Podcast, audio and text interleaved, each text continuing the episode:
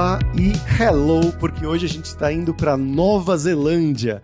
Aqui é o Fabrício Carraro, seu viajante poliglota, e hoje a gente vai bater um papo com o Sérgio, que ele já está 14 anos de idas e vindas, né, lá na Nova Zelândia, na cidade de Wellington, e atualmente ele trabalha como líder de engenharia de software na empresa dele. Como é que você está, Sérgio? Opa, tudo bom, Fabrício? Eu estou bem. E você?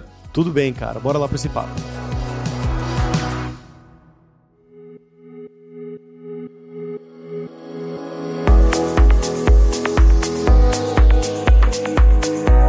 Sérgio, pra gente começar aqui, uh, eu vou fazer a pergunta que eu faço para todo mundo, que é para você se apresentar para nossa audiência.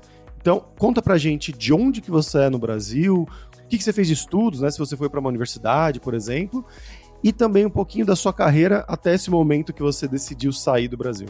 Olá, todo mundo. Eu sou o Sérgio. Eu nasci no interior do Pernambuco, numa cidadezinha que tem nem sei quantos mil habitantes, chamada Araripina, que é bem no interiorzinho. Depois de muito me mudar, eu me estabeleci em Fortaleza. Meu pai era funcionário do Banco do Brasil, então a gente se mudou muito dentro do Brasil. Aí eu me estabeleci em Fortaleza, que é onde eu me considero natural. Então, quando me perguntam de onde eu sou, eu digo que eu sou de Fortaleza. Faculdade, eu. Na época eu morava em Brasília, quando eu fiz o segundo grau em Brasília. E eu estava interessado em fazer engenharia de telecomunicações. E nessas de preparar para vestibular, começa a fazer vestibular em todo lugar ao redor de Brasília. Fui testei, tentei na Universidade Federal de Fortaleza para ciência da computação e acabei passando lá. E me apaixonei pelo curso, sempre mexi com o computador desde cedo.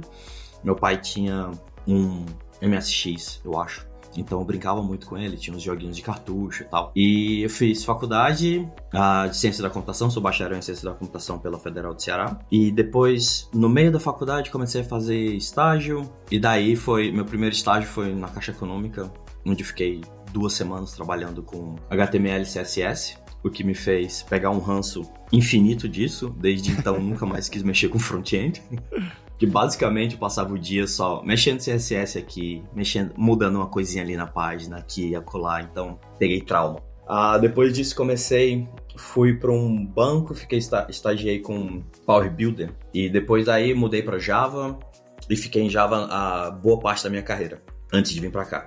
Aí eu fui para, eu comecei dentro minha carreira foi praticamente toda em Fortaleza. Aí eu recebi uma proposta para trabalhar na IBM em São Paulo, em Campinas, na verdade. E eles me mandaram pro Canadá para passar um mês lá. E nessa época, isso foi em meados de 2007. Então, em 2008 eu fui pro Canadá, passei um mês trabalhando. Sendo que nessa época eu já tinha intenção de morar fora, eu já tinha intenção de ir para Austrália. E você já falava inglês? Eu já falava bastante inglês. Eu tra... Minha empresa que eu trabalhava antes de ir para a IBM era uma consultoria que é, todos os clientes eram americanos. Eles davam, eles traziam um professor para dar aula três vezes por semana para os developers, para os desenvolvedores. E antes disso eu já sempre, como eu já queria sair, é, tentei estudar por fora, estudar sozinho, mas você acaba, acaba esbarrando na barreira de gramática, na barreira de, de pronúncia, porque você nunca não tem com quem conversar, né, sozinho. Eu, eu tentava dar meus pulos para poder aprender o tal do inglês, mas era difícil. Então assistia muito filme, uh, escutava muita música com a letrinha, filme legendado em inglês para tentar pegar o, o, que o pessoal falava, os contextos e, e, tudo. E aí, depois que eu fui pro. Enquanto eu tava nessa empresa também, o requisito do inglês era ter o IELTS. Uhum. Então eu contratei um professor particular para me dar aulas de preparação pro IELTS. E aí foi quando eu entrei nessa empresa, fiquei mais um, um ano, um ano e meio tendo aula três vezes por semana semana. E aí então fui pra IBM, onde eu tive a oportunidade de ir pro Canadá, que eu sofri um pouco com com sotaque finalmente caindo, né, de full immersion, a imersão total dentro do, do país, conversando tecnicamente com o pessoal que o sotaque canadense é legal, é diferente do inglês, mas ainda assim tem um pouco de, de problema. É, pro ouvido, né, que é acostumado a escutar só o inglês americano. Então o canadense deu, deu um pouco de uma, de uma travado no começo, mas depois liberou o ouvido porque comecei a entender muita coisa. Aí depois disso, um, eu decidi que Canadá não era para mim, que era muito frio. eu cheguei lá no verão e o verão tava. Era começo de verão e tava 10 graus. E tava todo mundo andando de camiseta no meio da rua e feliz, almoçando no, no, no sol, nos parques. E eu assim, gente, tá 10 graus e eu todo empacotado vindo, principalmente vindo de Fortaleza, né? Que é, é 30 graus na sombra. Então foi, foi, bem, foi bem traumático. Aí depois disso, tinha decidido a Austrália, mas eu não tinha o, tanto, o tempo de experiência necessário para aplicar para residência. Eu vi que a Nova Zelândia era mais fácil de conseguir visto e ela meio que contava com uma experiência local para a Austrália, porque quando você migra, a experiência local é super importante, né? E então a gente foi para cá e desde então a gente não eu e minha esposa a gente decidiu não aplicar pro para Austrália, a gente nunca foi para morar, a gente já foi para visitar, mas decidimos ancorar aqui. Saquei. Então, esse, esse movimento né, para Nova Zelândia, eu queria que você contasse um pouquinho mais da parte burocrática também, né? Seja fazer o processo de visto e também entrevistas de emprego e tudo mais. Eu fui. Eu peguei uma da, das primeiras levas de brasileiro que tem um, pegou um visto chamado Work to Holiday, que te permite ficar no país por um ano e te permite trabalhar para o mesmo empregador por até três meses. Então a ideia do visto é que você realmente vá para o país, faça turismo, aí você para assim, ah, cara, preciso de uma grana, então vou parar aqui, vou trabalhar um mês, dois, pegar uma grana para continuar a viagem. Uhum. E aí eu peguei esse visto, vim para cá, e isso tirou, me tirou a preocupação de que eu não precisaria ficar renovando visto de turista e, e eu poderia oficialmente procurar emprego na área e aplicar para um visto, para um possível visto de trabalho. E quando eu vim foi em 2009, né? Eu vim para cá em maio de 2009. E foi no auge da, da crise mundial, né? De uhum. 2008, 2009. Que antes de eu vir, eu já tinha conversado com ah, uns 20, 30 recrutadores, todo mundo tinha adorado. Falou assim: ah, quando você chegar aqui, vamos conversar pessoalmente, que eu tenho vários clientes para te passar. Então, pensei: opa, vai ser, vai ser moleza. Chegar lá, vou pegar um visto vou pegar um trabalho e um visto e tá feito. Vem que a piscina tá quentinha, né? É, vem que tá quente, né? Mal sabia eu, né, que quando é à medida que foi do processo de tomar decisão a vender tudo, dar o, o aviso prévio no trabalho, foi cinco meses, seis meses. E aí, é, nesses seis meses, eu comecei a ver as coisas degringolando, ficando pior, pior, pior. Eu falei, cara, não tem mais o que fazer, já pedi conta, já vendi tudo, já dei o. já tô entregando a casa. É, vamos, direi pra minha esposa. Falei, vamos, vamos que vamos, né? Vamos de paraquedas, pular de paraquedas, vamos esperar que o paraquedas abra e dê tudo certo. Aí, depois de um tempo que eu não consegui, não conseguia nada, aí eu comecei a trabalhar de, num café de lavador de prato, uhum. só para ter uma grana para para não não limpar o caixa, não gastar toda a grana que a gente tinha. Aí isso foi, foi legal, mas e foi foi bom que eu tive experiência e contato de trabalhar com outra galera, deu é, trabalhar numa área que não fosse fosse TI ajudou um pouco com o inglês também, né, para uhum. me acostumar com o inglês daqui, que é bem diferente do, do, do inglês americano e o britânico que a gente está acostumado. O sotaque dos caras é, é, bem, é bem diferente. é bem difícil.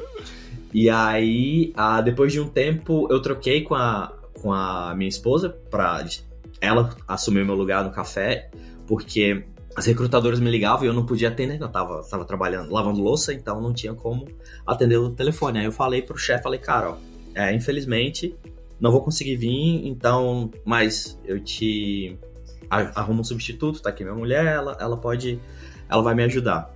Aí nessa eu fiquei, fiquei participando de processo de seleção, aí demorou em média três meses para conseguir 36 entrevistas. Caraca! para poder conseguir o um emprego. E foi, foi difícil porque é, um eles falam, adora, falava, ah, a gente adora seu currículo, mas você não tem visto. Eu falei, ah, tenho esse visto aqui, eu posso trabalhar três meses. Ele é, mas aí eu não posso te passar para uma empresa que tenha a incerteza de que você, eles, o seu visto de trabalho possa não ser aprovado. Aí foi. Até que hum. eu consegui, que eu apliquei direto para uma empresa, não pela recrutadora. Aí eles falaram: ah, a gente é empresa acreditada, então não tem problema, vem para cá trabalhar com a gente. Aí isso foi em é, agosto de 2009. Aí desde então tô aqui.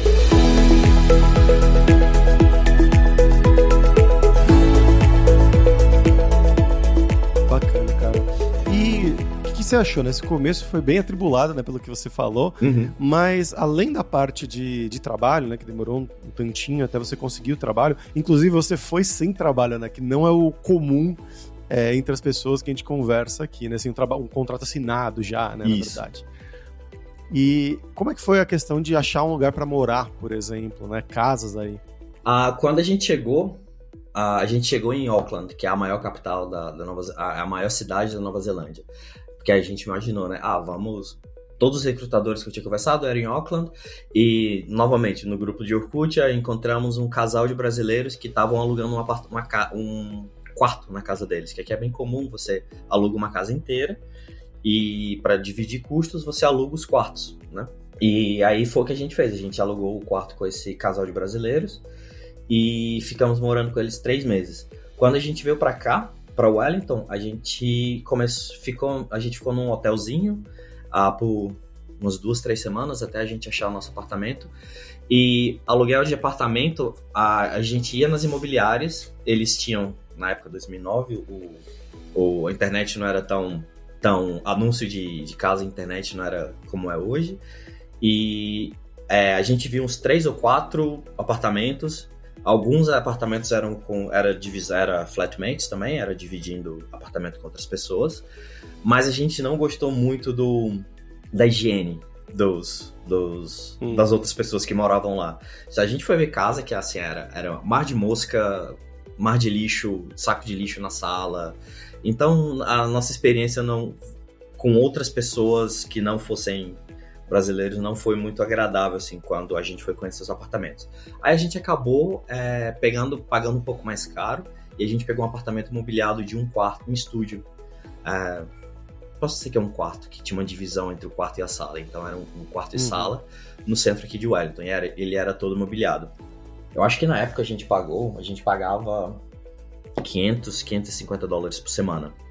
Outra coisa aqui que eu... Por semana? É. Caramba. O aluguel aqui é semanal. Então, todo apartamento, toda casa que você for ver, o preço do aluguel é por semana. Porque o pagamento aqui é da grande maioria das pessoas ou é semanal ou é quinzenal. Uhum. Mas aí o pagamento do aluguel você faz hoje em dia semanalmente também? se o seu contrato for semanal. atualmente eu alugo uma casa e o meu contrato é semanal. Então toda semana eu, eu, eu tenho transmissão. Cai um Pix lá. Eu tenho uma transferência automática lá para conta dos caras que toda semana eu faço pagamento. Caramba! Ah, dependendo da imobiliária, você pode conseguir negociar para ter um pagamento mensal. Hum. Eu já fiz isso antes e numa outra casa que eu morava, que eu recebo mensal atualmente, na outra casa também morava. É, eu também recebia mensal antes de ir pro Brasil. E eu fazia o pagamento. Eu negociei com os caras fazia o pagamento mensal. Mas isso é meio zoado porque o ano são 52 semanas, né? Sim. E você faz. Normalmente você pensa e faz as contas. Ah, uma semana, um mês são quatro semanas, então eu pago. Se você paga 500 por semana, por exemplo, você paga, você pensa, ah, vou fazer o meu, o meu orçamento aqui, vou pagar 2 mil de aluguel. Aí os caras vêm para você falar, não, não, mas dá 2.400. Não, mas tem quatro semanas, cara. Não, não, é que se você dividir por 52, pegar o seu aluguel, multiplica por 52 ah. e divide por 12, esse é o seu pagamento mensal. Então é, é, é, bem. Era, era bem complicado. Então, tá. Aí esse primeiro apartamento foi todo imobiliado, pagava, a gente pagava uns 550. Como estava em crise, é, não tinha muita gente vindo para Nova Zelândia, então é, foi meio que fácil de achar esse ser aceito nesse, nesse primeiro apartamento, entendeu? Então a gente não teve muito problema de aprovação. Uhum. É, hoje em dia não, hoje em dia tá, é bem complicado. É praticamente você chega lá para quando eu vim ver essa casa que a gente se mudou para cá em abril. É, a gente veio ver essa casa, acho que tinha umas 30 pessoas vendo essa casa. E era o primeiro horário que aberto a visitação. Caramba. E aí a gente aplicou e, e felizmente fomos aprovados, que a gente adora a casa, que a gente tá, a gente adora o bairro. E foi bem legal. Legal. Sérgio, você trabalhou, você está aí há muitos anos, né? Então, é, só fazer um, um, geralzinho desse seu começo, de como que era, de que stack você usava lá na empresa e como que era o contato com os seus pares ainda no começo, né? Quando o seu inglês ainda estava é, melhorando, né? Se acostumando com o sotaque neozelandês. As pessoas eram daí mesmo, eram estrangeiros e eram legais, tinha churrasquinho, é, dentro da empresa tinha o cafezinho. Tá, vamos lá. Uh, na primeira empresa que eu trabalhei, ah, bom, aqui o, o, mundo de TI aqui na Nova Zelândia, ele é super diverso. Ele, eu digo em divers, relação à diversidade de etnias e, e, origens. A empresa que eu tava tem, tinha muitos asiáticos em geral, asiático, eu digo indiano, chinês, filipino, ah, também tinham poucos americanos, poucos ingleses. O que menos tinha era Kiwi, que é o pessoal que mora aqui, né, que a gente chama. É, o que pouco tinha era o pessoal daqui da Nova Zelândia e, e um, pouquíssimos maores também, que é a, a outra hum. etnia nativa aqui da, da Nova Zelândia. E Pessoal super simpático, super aberto. Sim, tinha cafezinho. Aqui é comum as empresas darem. Você tem máquina de café, aquelas máquinas de café expresso, com leite e chá. É, essa, isso é bem comum aqui. Você tem ah, o café, você tem o leite e você tem um chá. Isso. É bem, bem britânico. E outra coisa legal aqui é que a maioria das empresas de, de na sexta-feira tem o, o happy hour dentro da empresa, né? Então, ah. é, sexta-feira, 4 horas da tarde, é o beer o'clock, né? Você tem cerveja, vinho e tem uns petiscos para fazer o pessoal fazer o social dentro da empresa, né? É comum, pessoal, a gente fica até fica uma horinha e depois vai pro quem for para noite vai para os vai pros, continua o happy hour nos, nos bares da cidade. E foi bem difícil porque a, a, a, história é engraçada. Primeira semana você faz, ah, esse aqui é o, o o líder de desenvolvimento do seu time. Você conversa com o cara, eu não entendia, eu entendi tipo 30% do que o cara falava. Aí já começou a bater o desespero, né? Falei, nossa senhora, poxa vida, o que, que eu tô fazendo aqui, né? Hum. É, eu achava que sabia inglês, eu não sei de nada. Aí fui conversar com o líder dos, dos testes, o cara era indiano, sotaque, sotaque dele era bem carregado também. Aí eu falei, tá, vou ter que me adaptar com isso aqui. Aí fui conversar com o líder de, não sei, de outro, da, líder do o lead engineer de outro de outro time. Aí o cara era inglês de do norte ali, de Sheffield, uh, Manchester, então é aquele inglês britânico super carregado. Então já foi difícil de entender. Aí quando o cara me apresentou assim, ó, esse aqui é o arquiteto, esse é o John, ele é dos Estados Unidos. Aí quando ele começou a falar, eu abri, eu comecei a sorrir ele. O que foi? Você é a primeira pessoa que eu consigo entender 100% do que fala. Muito obrigado por você estar aqui. Aí eu comecei a tirar um monte de dúvida com ele. Ele começou a rir e falou, cara, é difícil mesmo, bicho. O sotaque deles é, é, é um pouco diferente do nosso, né? Então dá um pouco de trabalho para entender. Pois é. Aí então eu tive... Esse meu primeiro chefe... É eu tava conversando com ele um ano, de, um ano e meio depois, eu trabalhando com ele, falei, cara, finalmente, eu preciso te falar que finalmente eu consigo te entender 100%. A gente consegue ter uma conversa e eu consigo entender o que você tá falando dele. Peraí, cara, a gente trabalha há quase dois anos juntos, como assim? A a, finalmente você consegue me entender? O que, é que você fazia até então? Eu falei, cara, te pedia para mandar mensagem, confirmar tudo por e-mail, e, e, eu dava meu jeito, né? Fiz acontecer. Conversava com outra pessoa que eu entendia o que estava acontecendo, que eu entendia o inglês, aí eu falava, ah, o que é que ele falou mesmo? Confirma para mim só. Eu não sei se eu anotei tudo, né? Eu não sei se eu anotei tudo, você pode confirmar para mim. É isso, isso, isso. Aí ele, ah, não, faltou isso, aquilo. Eu falei, ah, tá, isso aqui foi aquela parte que eu não entendi. Aí eu dava meus, dava meus pulos, né, pra, pra entender e pra fazer o trabalho acontecer. Mas o pessoal era super gente fina. Até, até hoje eu acho que o pessoal daqui é, é se você tem um, um, Se o seu time for um time misto de nacionalidades, é mais fácil de você se entrosar. Mas se o seu time tem mais pessoas daqui, o pessoal ali tem um pouco mais de, de dificuldade de te receber. Assim, eles são. É mais, é mais formal, é mais profissional, sabe? Assim, é, eu tenho pouquíssimos amigos que são kiwis, porque é mais difícil entrar na bolha dos caras e não temos estilos diferentes, né? A gente como brasileiro, a gente abraça mais, a gente toca mais, a gente fala mais, a gente é mais barulhento, nós somos mais espontâneos. E os caras não, os caras têm aquela barreira ali na frente, né? Assim, ah, gente, você pode chegar até aqui, daqui para cá, você tá no meu espaço, então não. Sim. E o seu trabalho, o que que era e que tecnologias você usava? Nessa época que eu cheguei, eu, eu trabalhava pro Ministério da Justiça, a gente fazia manutenção do sistema de, de corte deles sistema que eles usavam dentro do, dos julgamentos. Então, toda a automação, escaneamento de, de documentos e tal, era, era ia para esse sistema. Esse sistema era, era Java, uh, era Java puro na época. O sistema era tão velho que nem, nem não usava nenhum framework moderno na época. Então, era Java o velho, o, o, velho JSP, então toda a parte de, de front-end era JSP, junto com Java no fundo, e, e banco de dados era, era Oracle. Então era, era basicamente prestar manutenção para esse sistema. Esse, esse sistema já era legado quando eu entrei, então a versão do Java já era velha, a, o, o tech stack já estava defasado, então era mais manutenção de código legado.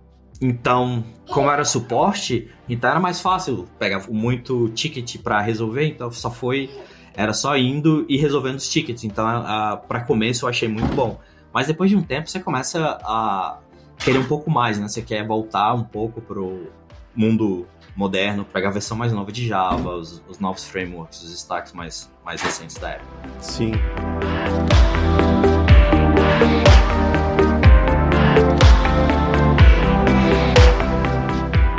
Bom, você passou esse momento, né, que você falou, inicial, e depois você voltou para o Brasil e ficou quase três anos no Brasil. Por que, que foi isso? Então, uh, eu tava, nessa época, eu tava trabalhando pro, pra IBM com uma, uma ferramenta específica, um, uma solução específica da IBM, e teve, eu tive a oportunidade de vir como especialista pra, nessa, nessa solução para um projeto no Brasil.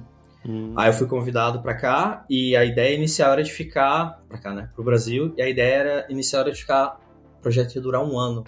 Aí o projeto durou dois, né? Assim, de um ano o projeto se estendeu, a gente estava gostando, a gente voltou para Brasília e é, a gente gostou, ficamos, decidimos ficar mais um ano. E nesse um ano a, apareceu a Alice, a nossa, nossa filha mais velha, que agora tem. vai fazer sete mês que vem. E que tá participando do episódio que, aqui também, às vezes. Tá participando às vezes, que ela não foi pro colégio hoje porque tá, tá doente. E, e aí a gente decidiu, ah, então vamos tentar ficar aqui mais um tempo para família ter contato. E então a gente viajou muito para Fortaleza nesse desde que a Alice nasceu. Uh, aí, aí acabou que no terceiro ano o, o contrato acabou e aí a gente a, a, eu comecei a aplicar para vaga, pensando, ah, talvez vamos, vamos ver Europa. Aí eu tava aplicando para umas vagas para Portugal, Espanha, Irlanda, a Holanda, e aí nesse que eu botei que eu tava conversando com meus amigos da Nova Zelândia, falei, ah, que o projeto tá acabando e tal. É, eu tô procurando vaga uh, na Europa. Aí ele virou para mim, que ele era gerente na, nessa primeira empresa que eu trabalhei, ele falou, ah, a gente tá com vaga aqui, você quer voltar? Aí eu falei, vamos, vamos conversar. Aí nessa, a gente começou a conversar e eu voltei. Ela me ofereceu, essa gerente me ofereceu uma vaga, e falar, ah, a gente não vai precisar se preocupar com adaptação, a gente não vai precisar se preocupar com visto nem nada, que a gente já era residente. Então era só juntar as coisas, botar na mala, pular no avião e vir para cá. Aí foi o que a gente fez. Ah, legal. E aí você já foi numa posição maior, eu imagino? É, eu tava. Eu já, quando a gente voltou pro Brasil, eu já tava. Eu vim para cá como. Eu já era considerado senior. Então eu peguei uma vaga de uhum. senior, aí virei tech lead dentro dessa, dessa primeira empresa. Uh, aí eu fui. Uh, precisei de um pouco mais, mais de grana e comecei a olhar o mercado só para ver como é que estava pagamento, né? Que todo ano eu faço, eu vou pro mercado, vejo como é que tá o, o pagamento fora, aí volto para a empresa e tento, ó, fiz minha pesquisa de mercado, eu acho que eu posso ter um aumento assim e tal, vamos conversar sobre isso faz parte da minha estratégia de pedir aumento, né? Uhum. E aí, nessa de eu ir pro mercado, eu conversei com um amigo que estava trabalhando na IBM e network, né? Aí ele falou, cara, a gente tá com uma vaga aqui e é, vem pra cá. Aí os caras me ofereceram 40% a mais do que eu tava ganhando. Caramba. Então eu tava assim, cara, eu sabia que eu tava defasado de relação salário pelo mercado, mas 40% eu fui, eu fui, eu fui pego de surpresa. Aí eu falei, chefe, desculpa, eu não tenho como dizer não para isso aqui. E, eu, e, a vaga era para ser legal, era era para ser uh, senior consultant, IT consultant, uh, aquelas termos genéricos de, de empresa de consultoria, né? Sim. E aí foi nessa que os caras, eu, enquanto eu tava em treinamento para fazer um boarding para um cliente, o, o, esse cliente assinou um contrato com, com a IBM e eles falaram: a gente precisa de gente para treinar nessa solução, a gente precisa de tanto X pessoas.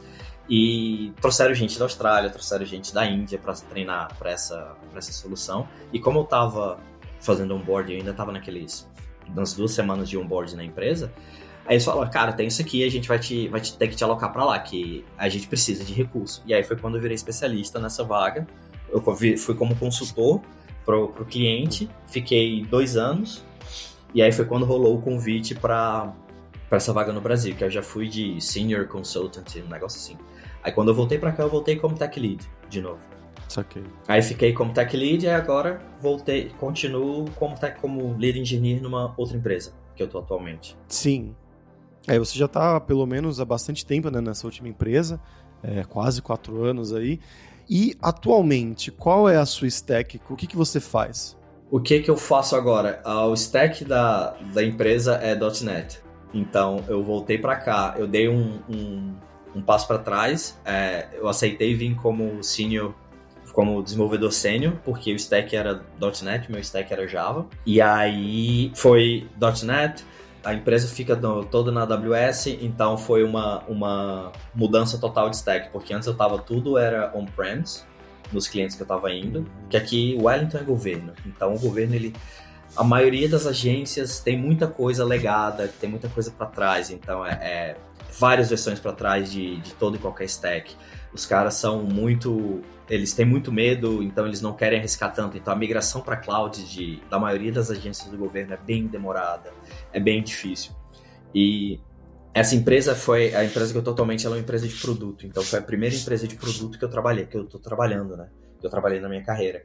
Então tudo aqui é muito, ah, a gente precisa entregar isso aqui para ontem. Então hum. é, a gente planeja, faz a entrega e, e já, já submete, submete para produção, já faz o delivery em produção e, e, foi uma mudança, uma mudança de cultura, tanto de stack quanto de cultura para mim vir para cá. Então aceitei vir como senior, então todo stack era era .NET Framework, .NET Core.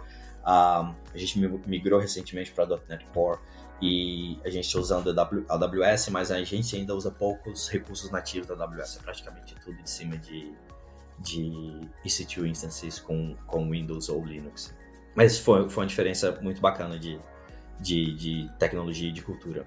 Legal. E aí, pouco tempo depois, acho que um ano, eu apliquei para vaga de, de lead engineer de novo e, e, e tô atuando desde então. Já tem quase três anos que eu tô como lead engineer de novo. Bacana, cara. E o que, que você recomendaria? Imagina que tem um brasileirinho agora escutando a gente, uma brasileirinha querendo, né? Falando, nossa, Nova Zelândia, Senhor dos Anéis, legal, quero morar lá. o que, que você recomenda na questão de, de programação mesmo, de tecnologia, do que estudar, o que aquece o mercado por aí? E também na questão de como fazer o processo do visto. Você recomenda que eles façam a mesma coisa que você fez, de ir sem o emprego ou de pegar o emprego antes de ir? Cara, excelente pergunta. Hum, atualmente, eu tô vendo muita gente sofrendo para achar. É, eu tô vendo muita gente que tá vindo como pega um visto de estudante para passar primeiro para melhorar o inglês e depois tentar achar uma vaga, né? É, uhum. Mas eu tô vendo que eles têm muita dificuldade porque a maioria das pessoas que faz isso ou é júnior ou tá tentando, tá quase no nível de intermediário. E você entrar no mercado novo com o inglês um pouco limitado para tentar cogitar uma vaga é, de júnior ou intermediário sem visto, eu tô achando, eu acho que é muito complicado. A imigração deu uma, deu uma boa apertada no, no cinto depois de depois desde que eu vim para cá. Então tá cada ano mais difícil para você conseguir para as empresas conseguirem é, aplicar visto de estrangeiro porque tem muita gente vindo para cá, né? Depois do Covid, muita gente foi embora, eles meio que deram uma aliviada, mas eles, pelo que eu vi, eles já estão é, dificultando um pouco. Então, minha recomendação para quem quer vir para cá seria faça seu dever de casa, converse com, converse com as empresas antes de tomar a decisão de vir. É, se possível, se você tiver condição financeira de aplicar para o visto de residência antes de vir, que eles eles abriram a possibilidade de você ter um visto de residente permanente sem você ter uma oferta de trabalho. Que aí você, o que acontece é que você aplica, você ganha o visto e você tem um ano para achar o um emprego. E uma vez que você acha o um emprego, eles te garantem a, a, eles já te aprovam um visto de residência direto, que é o, o sonho de todo mundo que vem para cá com visto de trabalho, né? Mas se você conseguir um emprego daí do Brasil para vir para cá, eu acho que seria o ideal.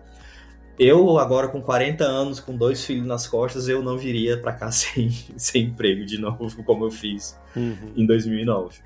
Mas se você é, é, é, jovem e você acha que tá cansado do Brasil e quer experimentar, você pode tentar a sorte. Mas eu acho que é, tá, tá meio complicado agora. Eu tô vendo muita gente sofrendo e muita gente voltando pro Brasil, infelizmente, porque não consegue não consegue o visto para ficar.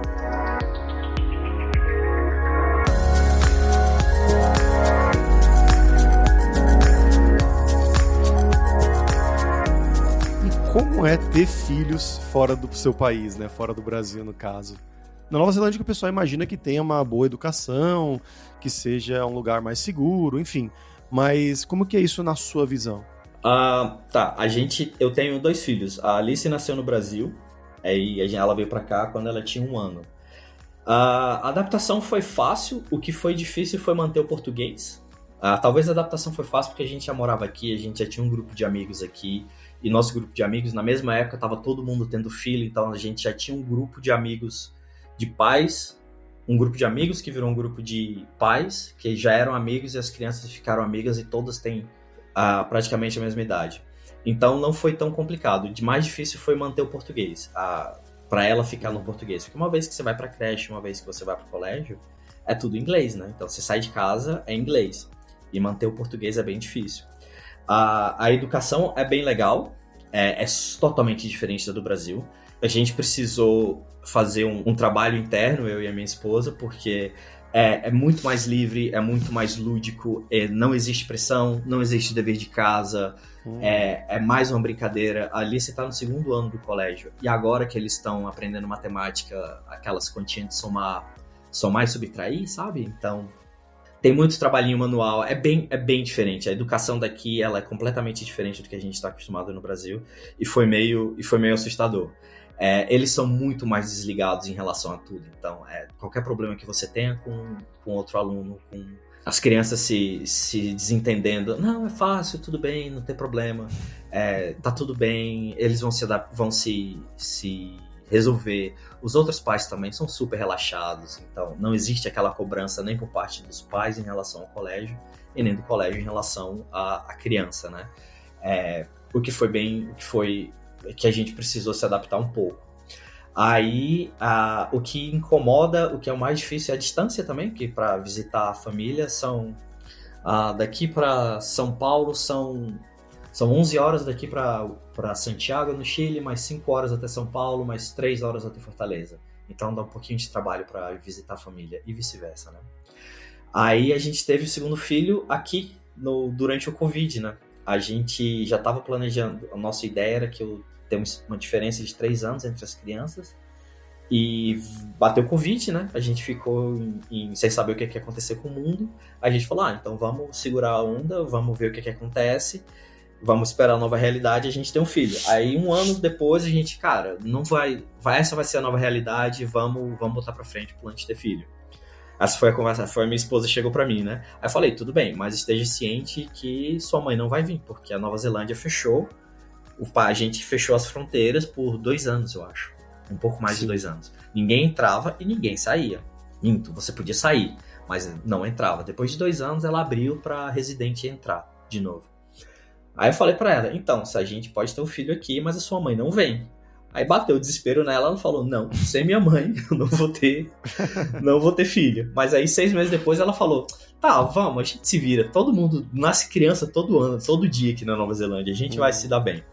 Aí, mais uma vez, a diferença de ter filho no Brasil e ter filho na Nova Zelândia foi brutal. Ah, o nível de, de suporte médico que a gente tem no Brasil é, é absurdo. A gente ia para obstetra todo mês, então praticamente todo mês tinha uma ultrassom, todo mês a gente conversava e fazia exame disso, exame aqui, exame ali. Então a gente sempre teve esse acompanhamento médico é, bem de perto.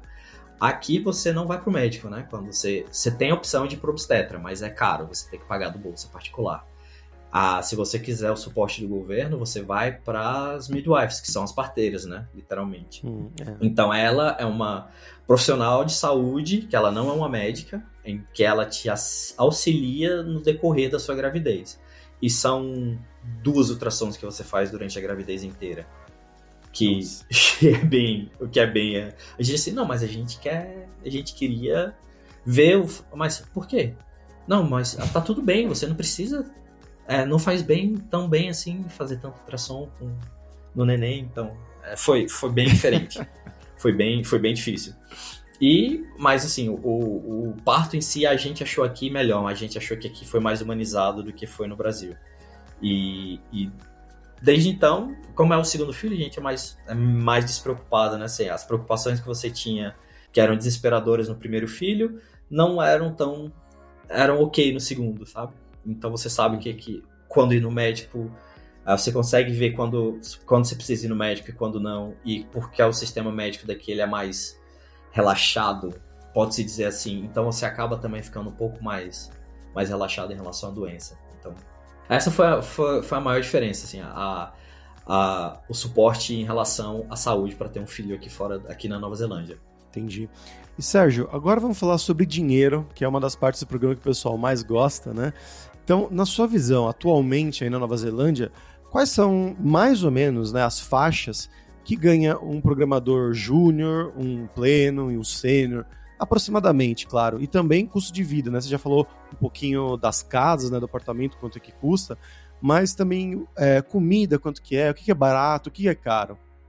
Os júniors, os o questão de faixas, aqui você negocia seu salário por ano, né?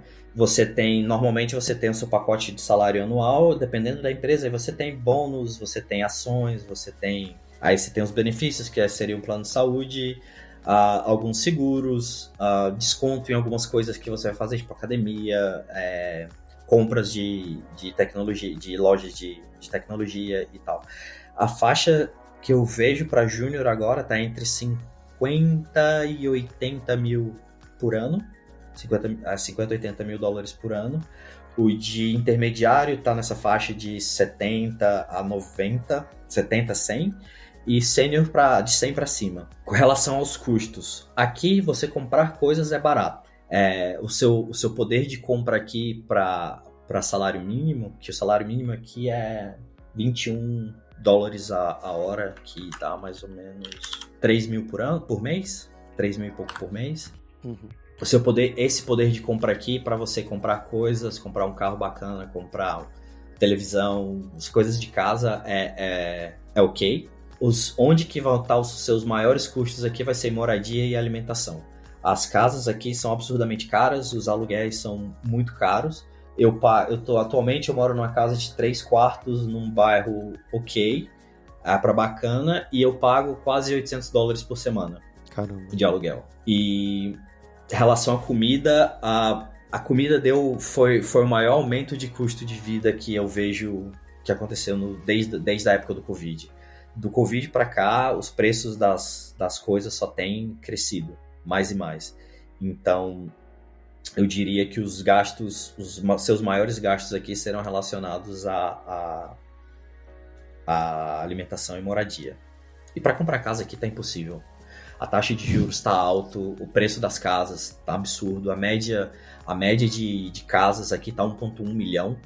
Essa é a, a média do, do, do, país. Dólares. É, 1 milhão de 1.1 milhão de dólares. E eu tava fazendo as contas que a gente tá querendo comprar uma casa, vai dobraria o meu o meu pagamento de, de moradia. Se eu for comprar uma casa de 800 mil, eu tô, pens... eu tô vendo pagamento de 1.400 a 1.500 dólares por semana de, de hipoteca. Então, para mim, é, é, inviável. Uhum.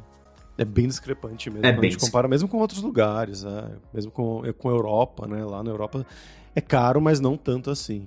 É interessante ver essa diferença também. Isso. Mas claro, a gente está falando de dólares da Nova Zelândia, que ele tem um valor um pouco menor também, né? Não é o dólar americano. Isso. O dólar americano é quase é 1,5, 1,5 para 2 em relação ao, hum. ao neozelandês. Um dólar americano compraria entre um dólar e meio a dois dólares neozelandeses. Então, se você ganha em dólar, é, aqui você vai, seu custo de vida vai ser um pouco mais é, confortável. Sim.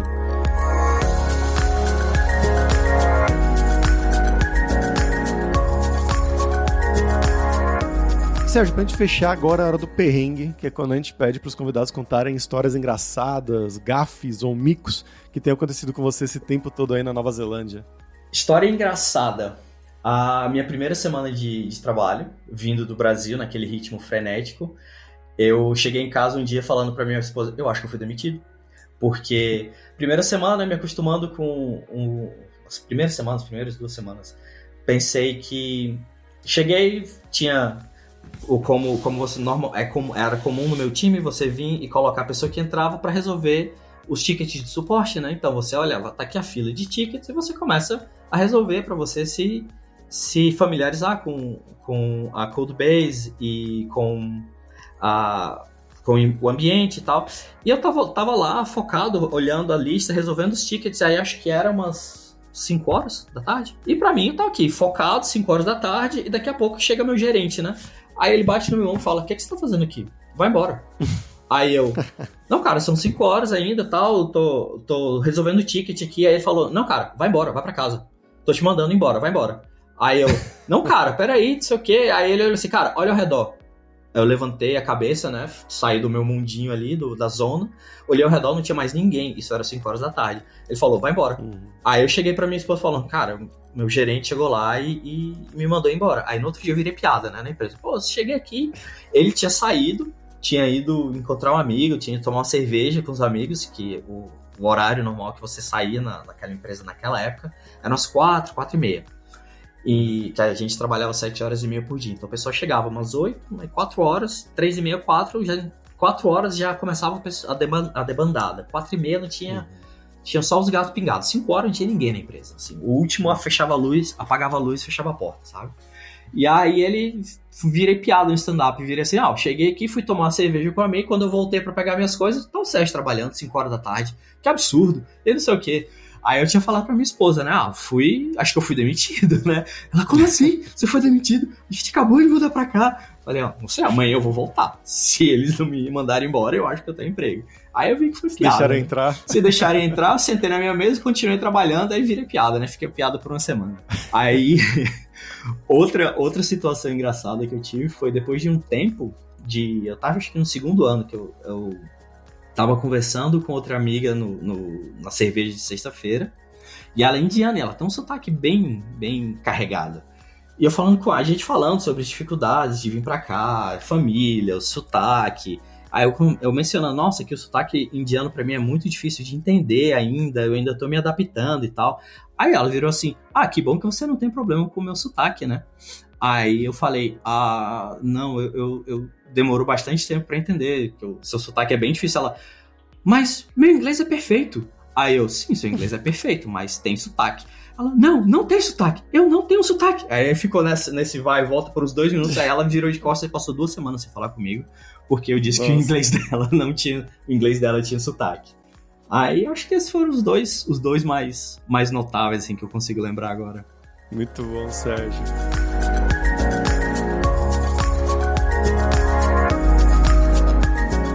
Obrigado pela sua participação. Você quer divulgar alguma coisa? Eu tenho, eu tô, eu tô no Twitter. Tô, não, não, eu mais consumo do que produzo coisas, então, uh, se quiser dar uma olhada lá, me seguir, é Sérgio LPF no, no, no Twitter. E é isso aí. Acho que essa é a única coisa para divulgar. Como sempre, os links do Sérgio vão estar lá na descrição desse episódio em devsemfronteiras.tech.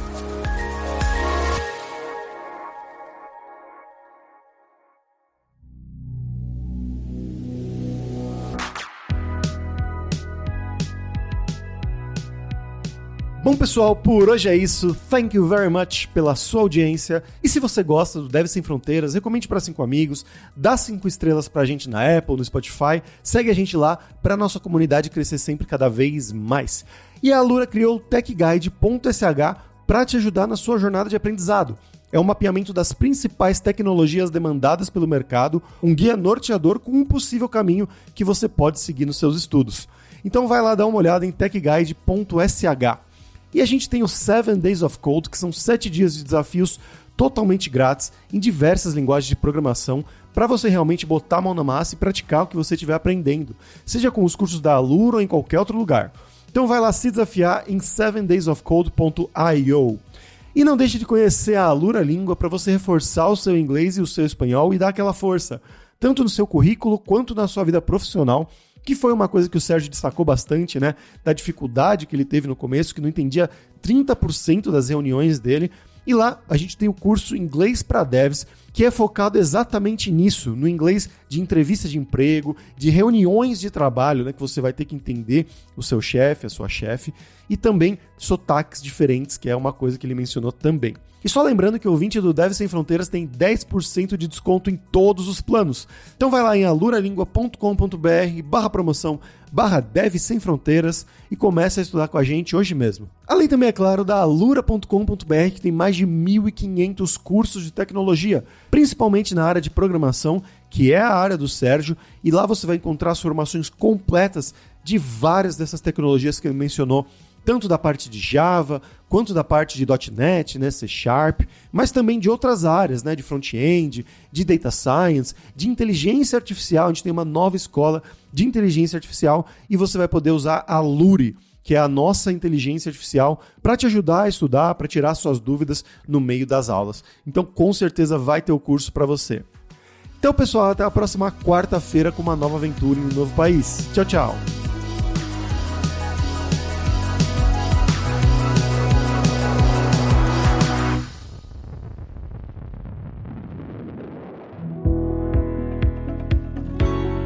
Este podcast foi produzido pela Alura.